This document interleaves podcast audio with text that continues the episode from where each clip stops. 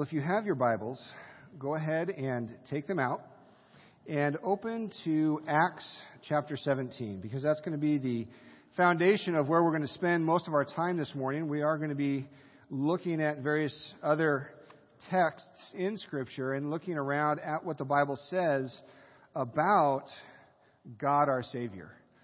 Pastor Patrick last week just finished his mini series on uh, the idols of the heart. And we talked about fleeing from idolatry, running the race with endurance, casting aside every encumbrance that wants to entangle us, that he, he introed that whole series with from Hebrews. And then we talked about the idols of money, the idols of love, the idols of glory. And those are things that, that we as believers really need to watch out for. John Calvin said that within the heart of every believer is an idol factory. An idol factory. He also said, Man's mind is like a store of idolatry and superstition. So much so that if a man believes his own mind, it is certain that he will forsake God and forge some idol in his own brain. This was one of the foremost reformers of the 17th century that understood, 16th and 17th century, that understood how bad idolatry could be within the church. A man by the name of Count Zinzendorf of the Moravians once said, I have one passion, and it is He and He alone. He desired nothing more than to glorify God. Christ was everything to him. He went on to say, The world is the field, and the field is the world, and henceforth that country shall be my home where I can be most used in winning souls for Christ. And that's why we're here at Christ Bible Church, because we want to see and savor Jesus Christ, because we want to know Christ, because we want to make Christ known. He also said, Preach the gospel, die, and be forgotten. This was a man that understood his role in the world, in God's kingdom plan. It wasn't for glory. It wasn't for honor. It wasn't for acclaim. It wasn't for fame. It was for the fame of God's name. It was for the fame of Christ. Preachers have a unique task. We also have unique um, temptations to glorify ourselves in this sacred desk at the pulpit. And that's not what we're here about. That's not what I'm here for. That's not what Pastor Patrick comes into this pulpit week in and week out for. We want to make Christ known. We want to show you Christ. And today we're going to do just that. We are going to look at God the Savior. This is part two of my series that I started back in November of last year of God of the gospel, and I didn't get through my whole sermon because I had way too many notes. Today, not as many. So we should be able to get through everything today. We left off last time where Paul was in Athens.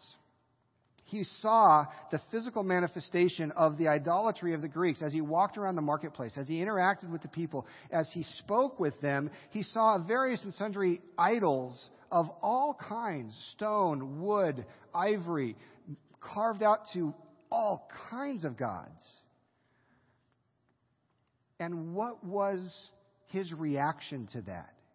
He was provoked. He was provoked to his heart. He couldn't take it. He saw all of this idolatry all around him, and he began to proclaim Christ in the marketplace. Look in Acts 17. We see Acts um, 17 records the second missionary journey of Paul. It began uh, back in Acts 15, at the end of verse 15, where Paul said to Barnabas, "Let's go back and visit all these churches." And Paul wanted, or Barnabas wanted to take John Mark, and Paul said, "No way, no how." They split, and what happened from that split? Twice as many people got reached for Christ. What was John Mark like to Paul in later in life? He was a valuable servant of the Lord. He was valuable to Paul in ministry.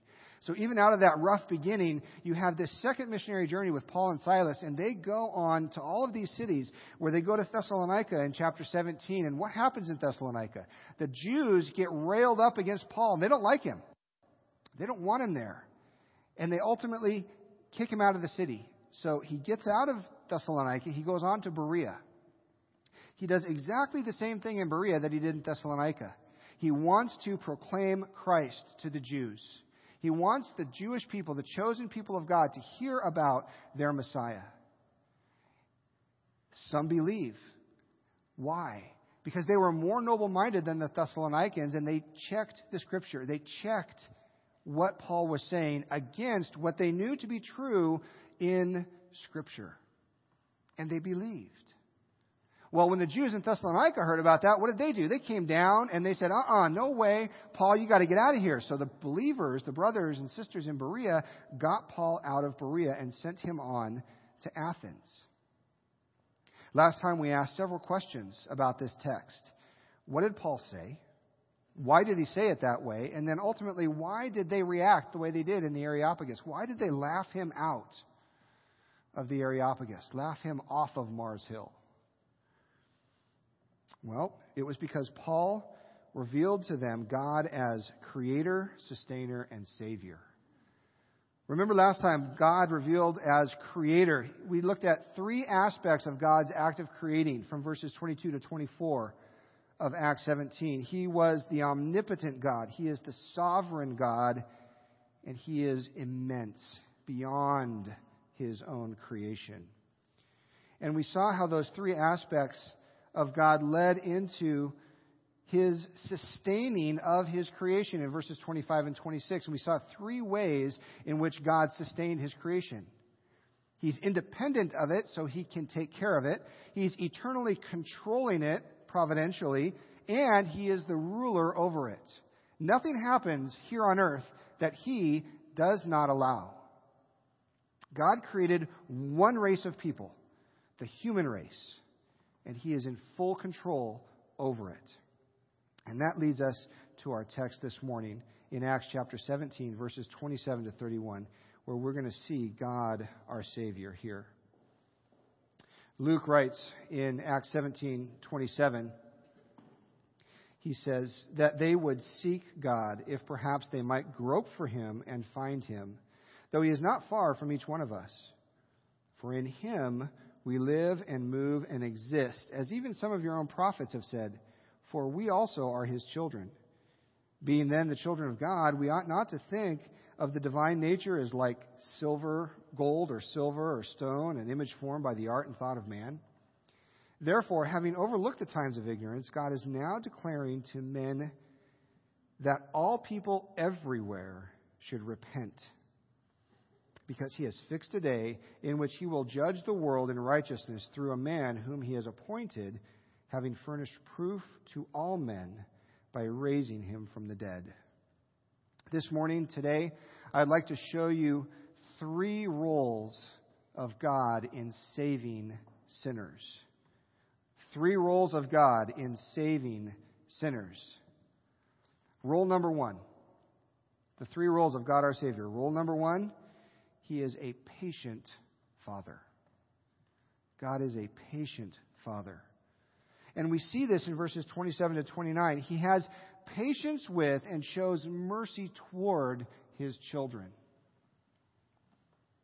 In making this statement in verses 27 through 29, Paul, the Jewish rabbi, evangelist, minister of the gospel, becomes Paul the philosopher.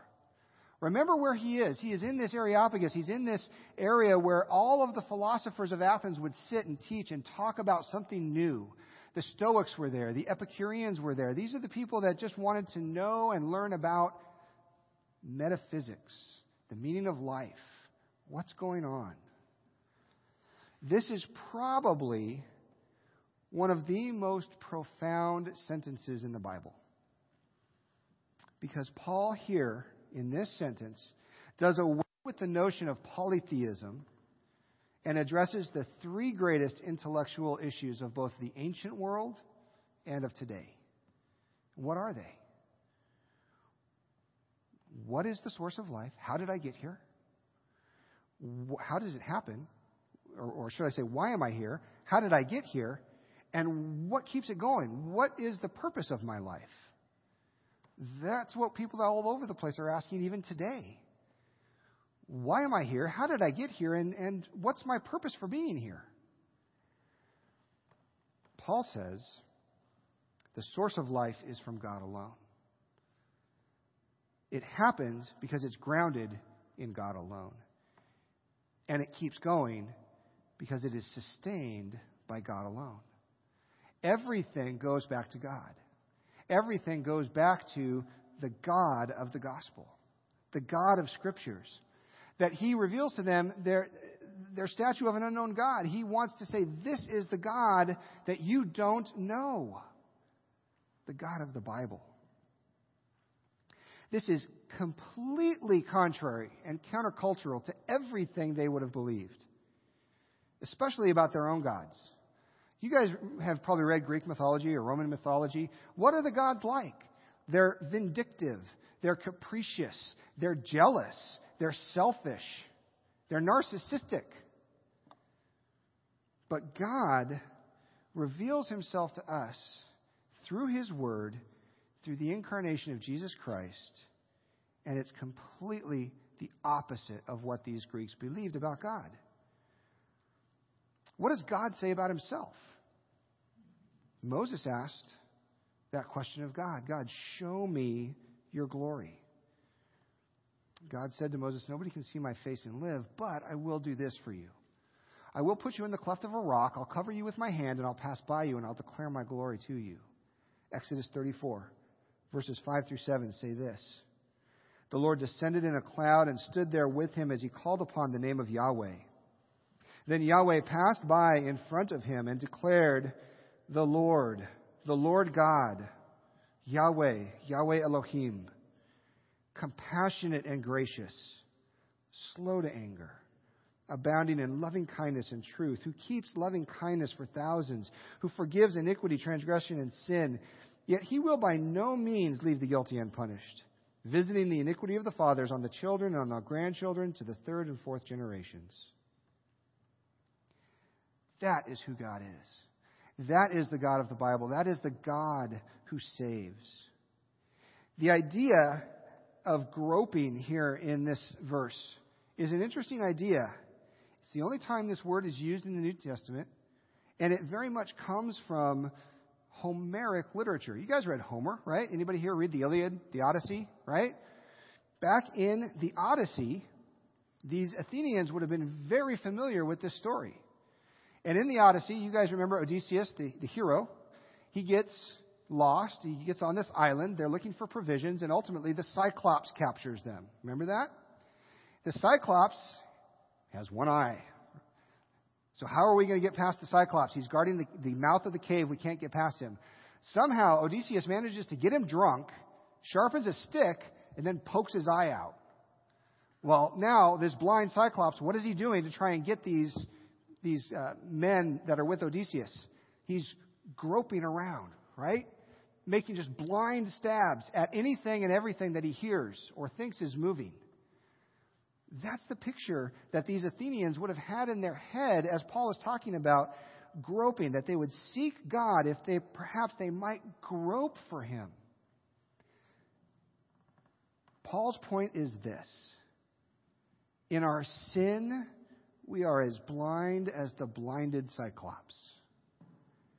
Nevertheless, because creation is still there, we have an obligation to feel after God and find Him, even though we cannot see Him. God Himself came forth to meet us and shows us Himself through creation and His Word, both the inspired Word and the incarnate Word. So we cannot claim ignorance as an excuse for not knowing God. Can't do it. But isn't it also reasonable to think that God would send some special revelation to those in the form of the gospel, to those who actively seek Him because of His natural revelation in creation? This is not to say that they are saving themselves or that they are their own gospel, because there's a tension between God's sovereignty and man's responsibility, human responsibility. We have the responsibility to seek after God because of what we see in creation. God will save.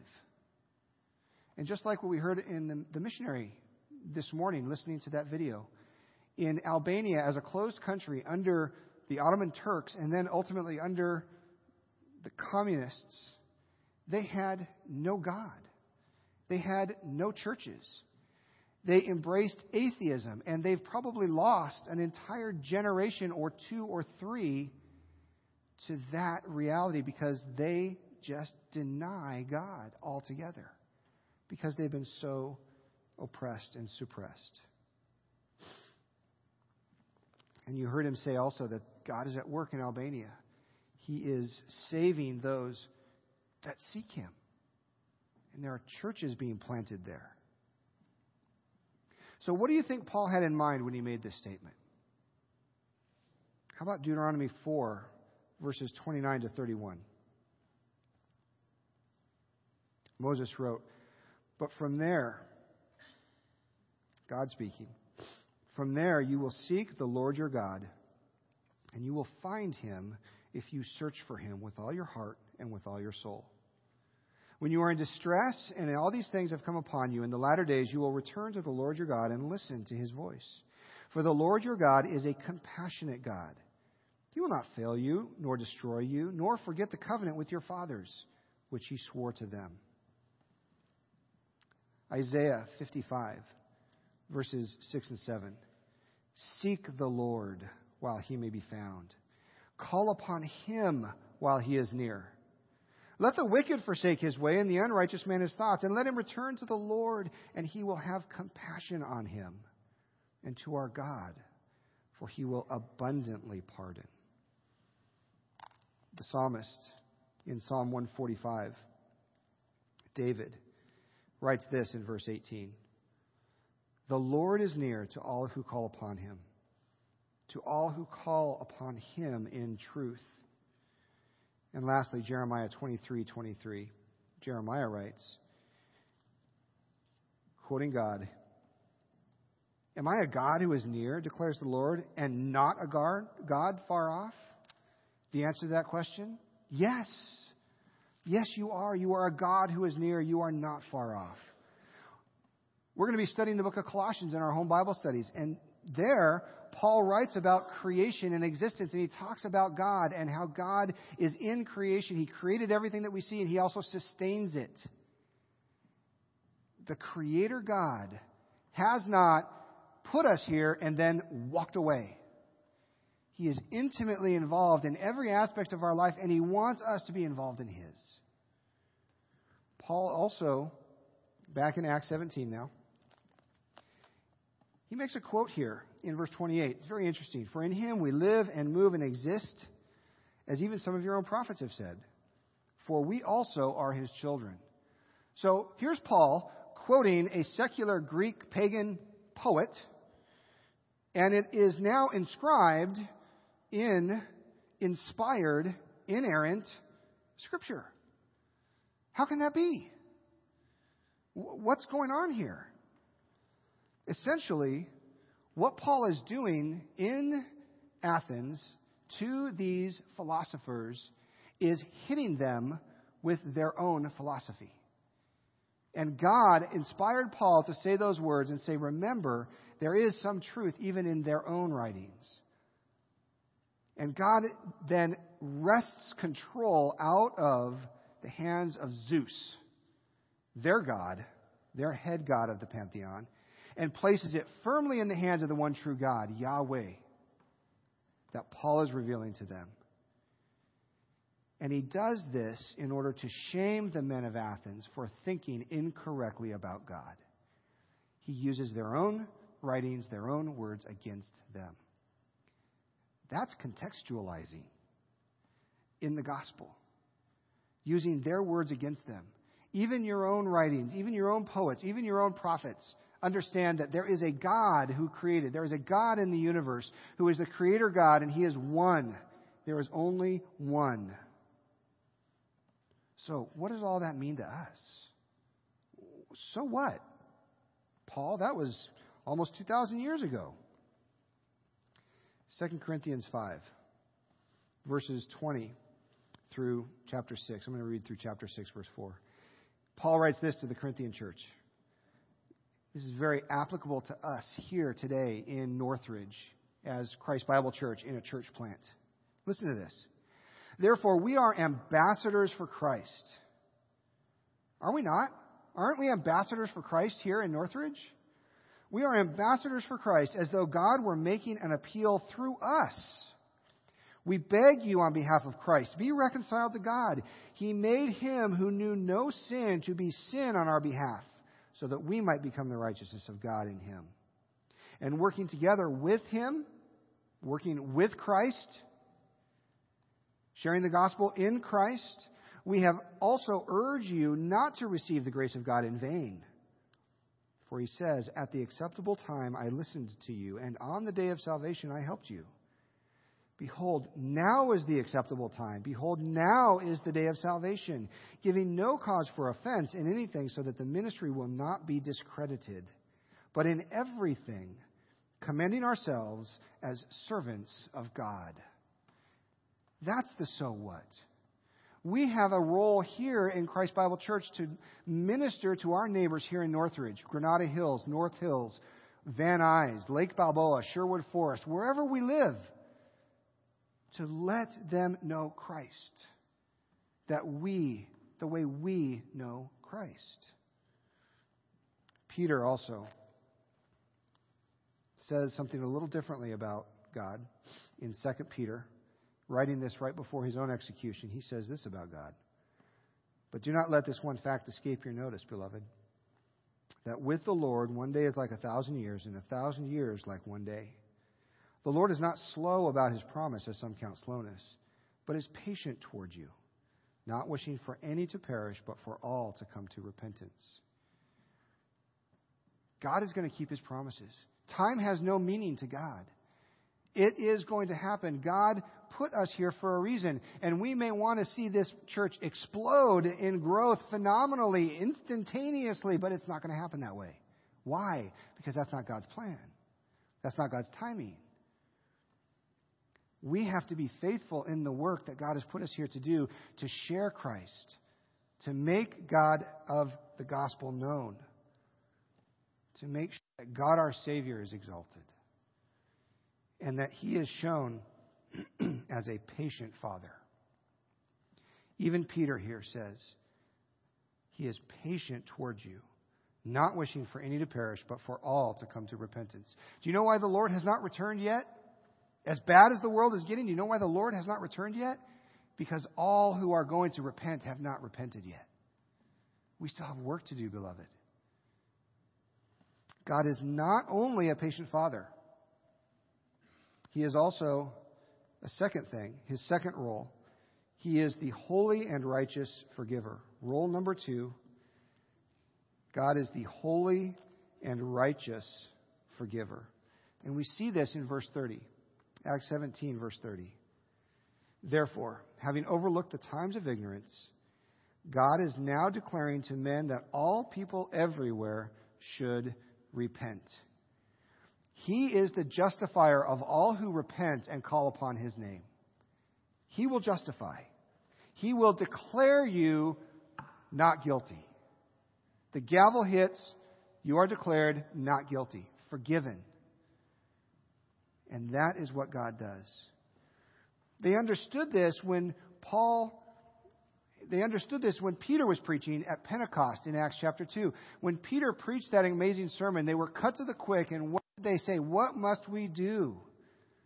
And what did he say? Repent, turn to God, and be reconciled to Christ. So, how does justification relate to repentance? If I'm going to turn and walk away from my sin and turn toward Christ, how does that justify me? Look at Romans 6. Romans 6, verses 12 through 14. Great book on the gospel. Paul writes, Therefore, do not let sin reign in your mortal body so that you obey its lusts, and do not go on presenting the members of your body to sin as instruments of unrighteousness. But present yourselves to God as those alive from the dead, that you are members as instruments of righteousness to God. For sin shall not be master over you, For you are not under law, but under grace. Be killing sin. John Owen said it best Be killing sin, lest sin be killing you. That's how justification and repentance work. We turn away from our sin, we turn toward Christ, we walk toward Christ, but we still have to kill that sin behind us. We still have to, what's the military term? Check your six. You've still got to take care of that sin. You've got to kill it. Actively kill it. I think the greatest Old Testament illustration of this is David. Do you guys remember what happened to David? All the kings are out at war. David's not. He's back at home. He decides to go for a walk on his balcony. He looks down, sees a beautiful young woman bathing. Decides, hmm, that looks interesting. Sends for her. She comes to him. They enjoy a night of intimacy. Later on, he reveals, she reveals to him, I'm pregnant. He says, uh oh, that's a problem. Calls her husband home, Uriah, one of his mighty men, one of his closest allies, one of his bodyguards, if you will. And what does he do with Uriah? He tries to get Uriah drunk to go to Bathsheba. He won't do it. How can I go to her and enjoy my wife when my men are in the field? So finally, he ultimately ends up having Uriah murdered. So you have an adulterating murderer sitting on the throne of Israel who is also called a man after God's own heart. Whoa, whoa, whoa, whoa, whoa. Wait, what? How is that possible?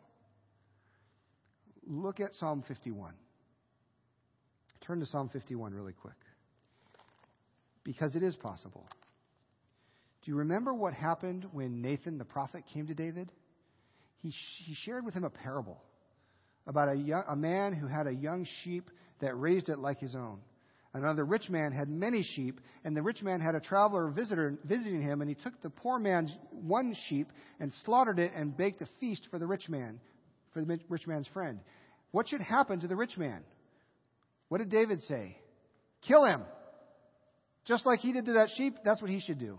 And Nathan said, You are that rich man. And David instantly understood his sin and the gravity of it. And he repented. He repented.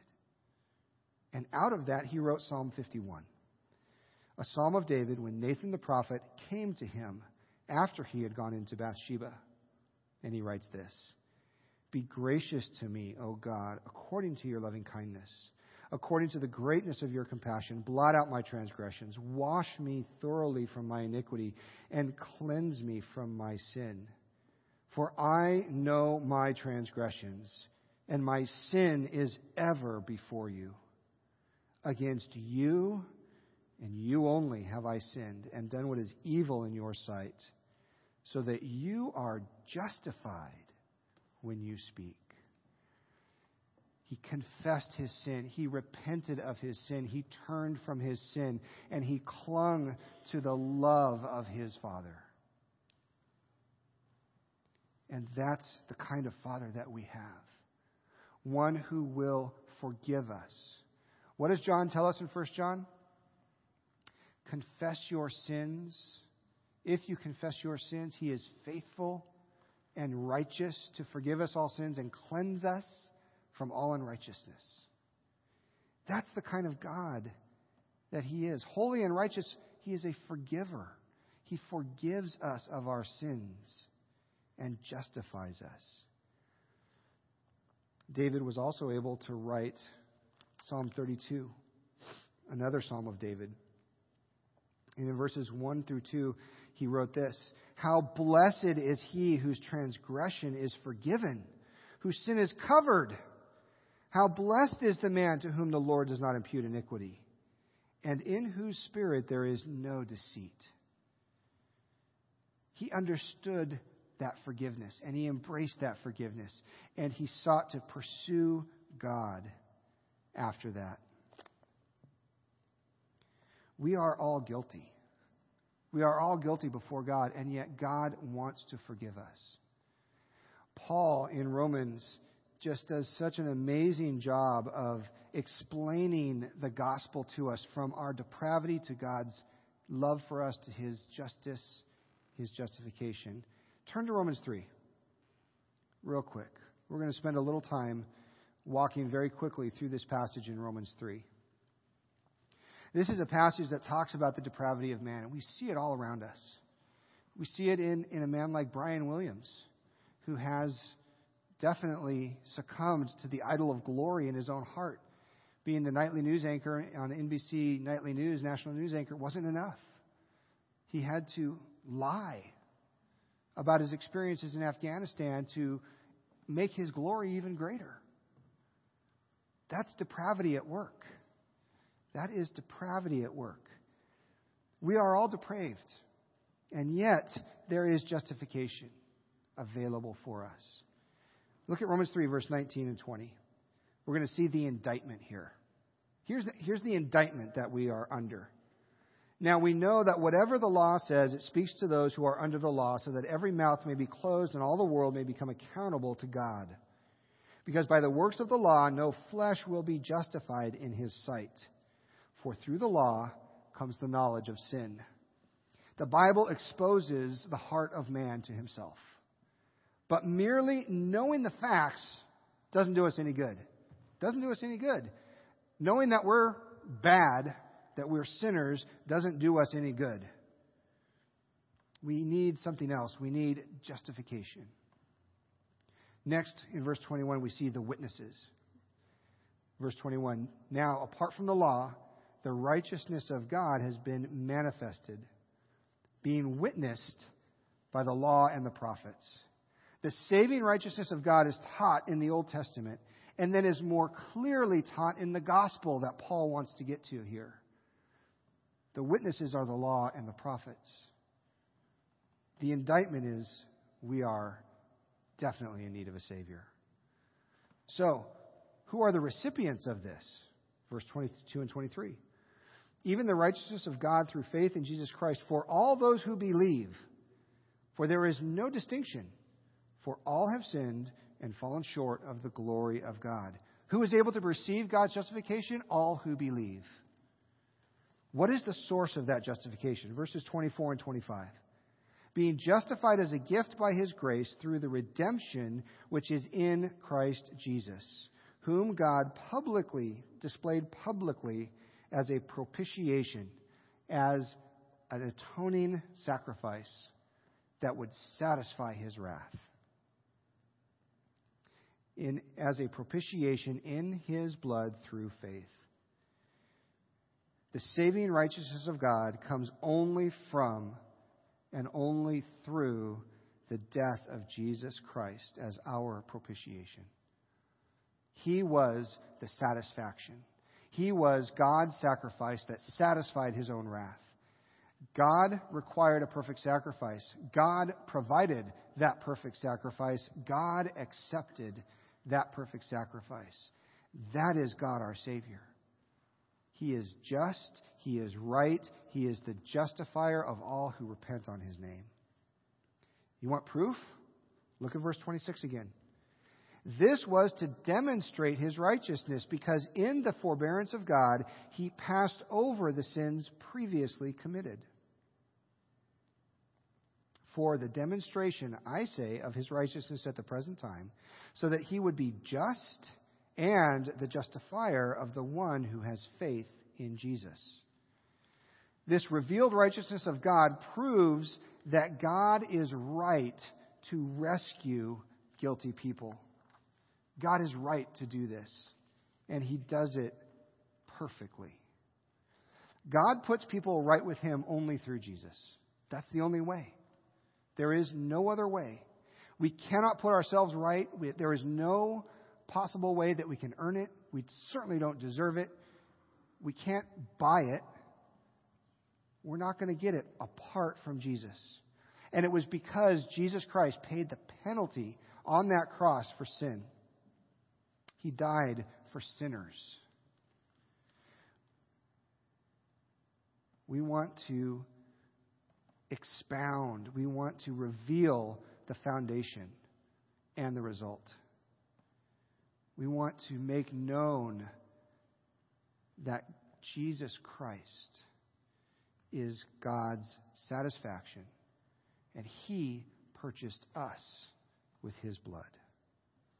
And this proves that God is fair to forgive. It doesn't seem fair, but it is. So, what are the implications of this? What, what's the implication? Verse 28, 27 and 28. Where then is boasting? It is excluded. By what kind of law? Of works? No, but by a law of faith. For we maintain that a man is justified by faith apart from works of the law. There is nothing that I can say that I have done to contribute to my salvation aside from sin. And I'm going to boast about that? I don't think so. The implication is that there is no room for boasting. There is no room for boasting about my salvation. There's also a restriction to this justification. And this is where things get kind of sticky and we, it rubs people the wrong way. They don't like this. The restriction is found in verses 29 to 31. Is God the God of Jews only?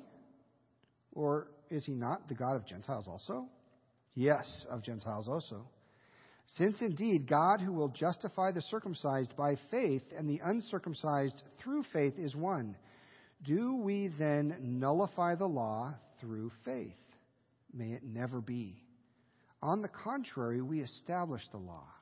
The restriction is that there is one God, and that means there is one source or one means of justification. Maybe we should insert some different words in here. Is God the God of the Jews only? How about this? Is God the God of Southern Californians only? Is God the God of America only? We don't have an exclusive claim to God. God is God, God of the universe. And He is right to save Muslim terrorists who have had people blown up in marketplaces. He is right to do that. And that is just.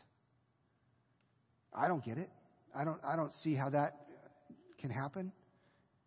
But God does. And that is the restriction. Because there is one God, there is one means of justification. And it is through Jesus Christ. Faith in the Messiah. Paul then goes on to illustrate this in, in chapter 4 with Abraham.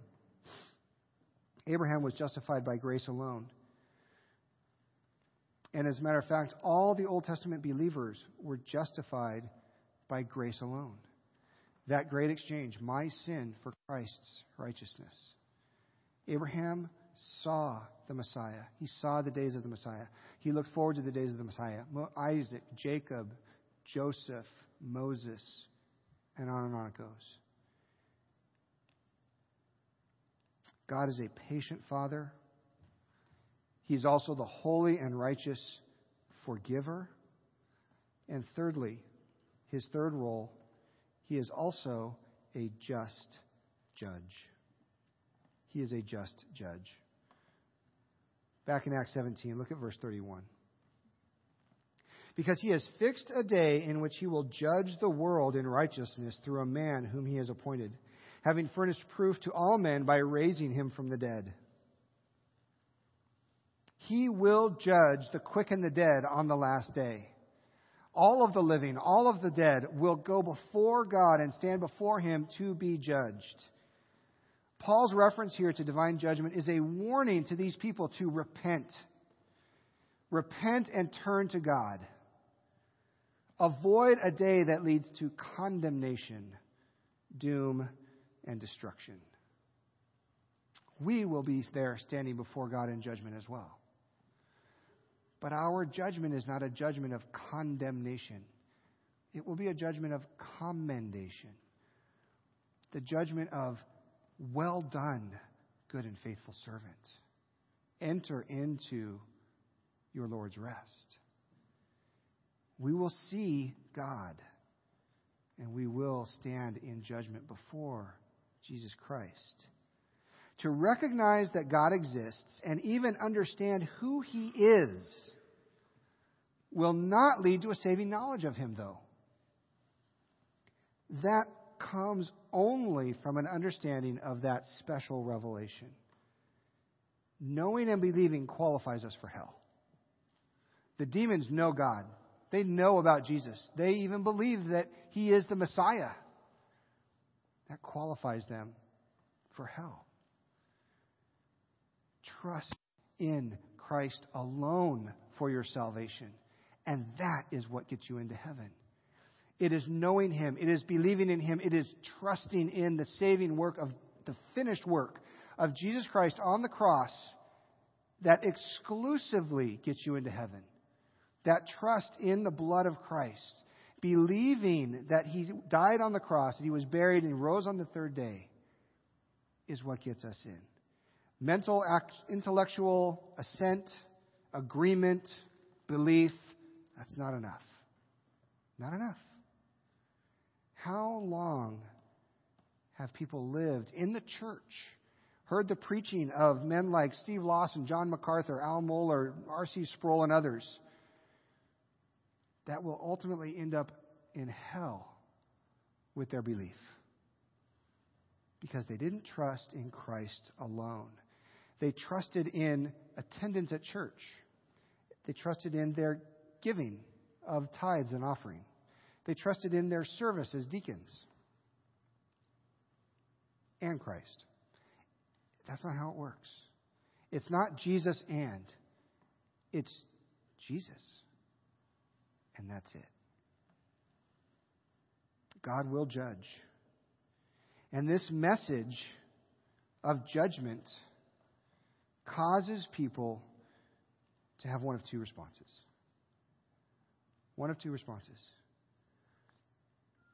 You could be like Cornelius in Acts 10 when he hears the gospel message from Peter, who confesses their sins and believes in Christ and repents and turns and, and is baptized. Or you could be like Felix, Governor Felix, in Acts 24, who hardens their hearts and turns away from God completely. Those are the two reactions. On Judgment Day, God will judge the world in righteousness. Look at Psalm 9, verses 7 and 8. Psalm 9, verses 7 and 8 says this But the Lord abides forever. He has established his throne for judgment, and he will judge the world in righteousness. He will execute judgment for the peoples with equity. He is a fair and just judge, and he will judge in righteousness, and his judgments are right, and they are true, and they are good. Psalm 96, verses 11 through 13 says this Let the heavens be glad, let the earth rejoice, let the sea roar, and all it contains. Let the field exult and all that is in it. Then all the trees of the forest will sing for joy. And you're, you're thinking to yourself, what does this have to do with judgment? This is creation. Creation is longing for this as well. Look at the next verse. Verse 13. Before the Lord. They will sing for joy before the Lord, for he is coming, for he is coming to judge the earth. He will judge the world in righteousness and the peoples in his faithfulness. Not only are we going to be judged, but creation is going to be judged, and creation groans under the curse of sin, it cannot wait to be freed from the curse as well. Just as we are under the curse of sin and want to be freed, long to be freed. Creation longs to be freed. Paul again in Romans, Romans 2, verses 11 to 13 says this There is no partiality with God. God doesn't play favorites. There is no partiality with God. For all who have sinned without the law will also perish without the law. All who have sinned under the law will be judged by the law. For it is not the hearers of the law who are just before God, but the doers of the law will be justified. Back in Acts 17, as Paul is moving on with his sermon on Mars Hill here, true to apostolic form, Wherever he goes, wherever he preaches the gospel, just like Peter does, just like Philip does, he teaches the resurrection of Jesus Christ. And you can see this all over the book of Acts Acts 2, Acts 3, Acts 4, Acts 5, Acts 10, Acts 13, 17, 25. It's all over. In all of the different sermons in the book of Acts, you're going to see the resurrection preached. For the apostles, this doctrine is basic to the Christian faith. This resurrection doctrine is basic to the Christian faith and should be proclaimed to both Jew and Gentile. So here, Paul unapologetically introduces this cardinal doctrine and demonstrates that it is God's proof for appointing a man, namely Jesus Christ, to be the supreme judge of mankind and of creation. The resurrection is the proof that Jesus will sit on the judgment seat on the, in the end days and judge all of creation. Jesus' own words in the Gospel of John. John 5, verses 22 through 27 says this For not even the Father judges anyone. Did you hear that? For not even the Father judges anyone, but he has given all judgment to the Son, so that all will honor the Son even as they honor the Father. He who does not honor the Son does not honor the Father who sent him. Truly, truly, I say to you, he who hears my word and, and believes him who sent me has eternal life, and does not come into judgment, but has passed out of death into life. Truly, truly, I say to you, an hour is coming, and now is, when the dead will hear the voice of the Son of God, and those who hear will live. For just as the Father has life in himself, even so he gave to the Son also to have life in himself. And he gave him authority to execute judgment, because he is the Son of Man.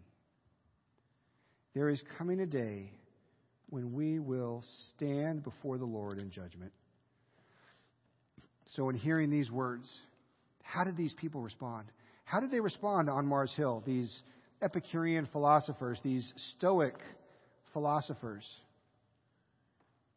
Look at verses 32 and following. Now, when they heard of the resurrection of the dead, some began to sneer. But others said, We shall hear you again concerning this. So Paul went out of their midst. But some men joined him and believed, among whom also were Dionysius the Areopagite and a woman named Damaris, and others with them. There's your two responses hardening of hearts and belief. How will you respond to the reality that God is creator, sustainer, and savior? Hopefully, if you do not know Jesus Christ today and trust in Him alone for salvation, you will repent and turn to Him today we have at least three reasons, even in this passage in Acts 17, three reasons given by Paul to repent. God has been patient, overlooking ignorance, but he's only going to be patient for a time. God commands repentance, which is good enough. That should be the only reason we need. But he gives one more. God has appointed a final day of reckoning when Jesus shall be the final judge. Will you continue to make God into what the thankless secular humanists or theistic evolutionists have made him to be? Puny, small, able to fit into your box. The preacher in Ecclesiastes writes this in Ecclesiastes 8, verses 16 and 17. When I gave my heart to know wisdom and to seek the task which has been done in the earth, even though one should never sleep day or night, I saw every work of God. I concluded that man cannot discover the work which has been done under the sun. Even though man should seek laboriously, he will not discover. And though the wise man should say, I know, he cannot discover. And that's exactly what's happened today in secular science, even within the realm of Christian science. You know, not Christian science, the religion or the cult or whatever it is, but Christians who are scientists. They're seeking and they're seeking and they're seeking.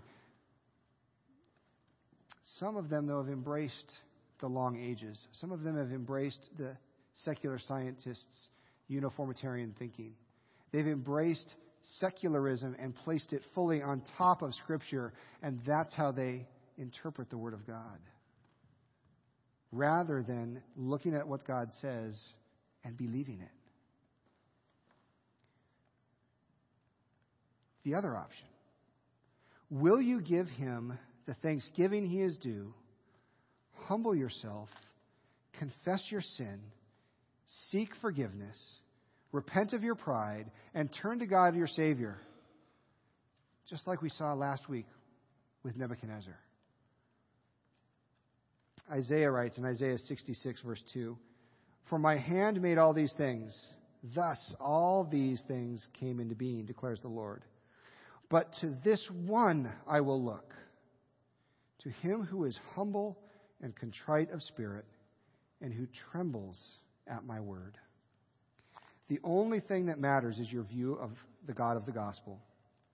Ultimately, the prophet, I mean the, the preacher, Solomon, who wrote Ecclesiastes, came to this conclusion. The conclusion, when all has been heard, is, is this Fear God, keep his commandments, because this applies to every God, every person. For God will bring every act to judgment, everything which is hidden whether it is good or evil. That is God our Savior. As I was reading this week and just doing some more study and, and uh, just some, some more reading, I came across a blog um, that I look at probably every day. Tim Challies, I highly recommend him to you, challies.com. And I want to read to you his blog from yesterday. I'm sorry, from February 6th, from Friday. And we're going to close our service with this. Just listen to what he writes. My time of prayer began today with a verse from Isaiah. Right there on the very first card I saw was one of my favorite texts. The Lord speaks to his people and assures them, I, I am he who blots out your transgressions for my own sake, and I will not remember your sins. Isaiah 43:25. God looks at his sinning, sinful people reminds them that they are His, and assures them that He loves and longs to extend His mercy to them. This is the best kind of God, the best kind of Savior. He is a God who acknowledges all that is wrong about us and is both willing and able to do something about it. Imagine the God who is able to do something about our sin, but unwilling. He could blot out our transgressions he knows how it can be possible, and he has the ability to make it happen. But he has chosen not to. And all of humanity will be lost. That is a God of pure and utter justice, perhaps. That is a God who treats us exactly as our sin deserves, and who gives no less and no more. But that is a God who proves he has no capacity to display love and mercy, or perhaps just has no desire to display love and mercy. That is not our God. Because you are precious in my eyes and honored, I love you. Isaiah 43 2. Imagine the God who is willing to do something about our sin, but unable. He loves his people and longs to blot out their sin and remember those sins no more, but he can't. He doesn't know how, or he doesn't have the ability. His justice far exceeds his mercy, or his desires far exceed his abilities. His longings go unfulfilled because there is no possible way for him to reconcile himself to sinful humanity. That too is a God of justice, but a God of hopeless and helpless justice, whose love goes unrequited and who for all of eternity will be unable to love or be loved. That is not our God. I, I am the Lord, and besides me there is no Savior. I declared, and saved and proclaimed. Isaiah 43, 11 and 12. Our God is able to save. Our God is willing to save. So he assures his people, Fear not, for I have redeemed you. I have called you by name. You are mine. When you pass through the waters, I will be with you. And through the rivers, they shall not overwhelm you. When you walk through fire, you shall not be burned, and the flame shall not consume you. For I am the Lord your God, the Holy One of Israel, your Savior. Isaiah 43, 1 to 3. That is our God. Amen? Amen. Father, we thank you so much that you are our Creator, our Sustainer, and our Savior. You made us to glorify you. You made us to seek after you. You made us to love everything about you. Thank you for making us and everything that we see. Thank you for keeping us in Christ for all eternity. Thank you, Lord, for saving us from our sins by grace through faith in the completed work of Christ on the cross, according to your holy word that you uttered in eternity past. And all of this you did for your glory alone. And that glory we long to give to you, Lord. We thank you for this day that you've given us, and we ask that you would be with us as we leave here, that we might continue to glorify you and, and praise your name and worship you the rest of our days. We pray these things in your Son's precious name. Amen.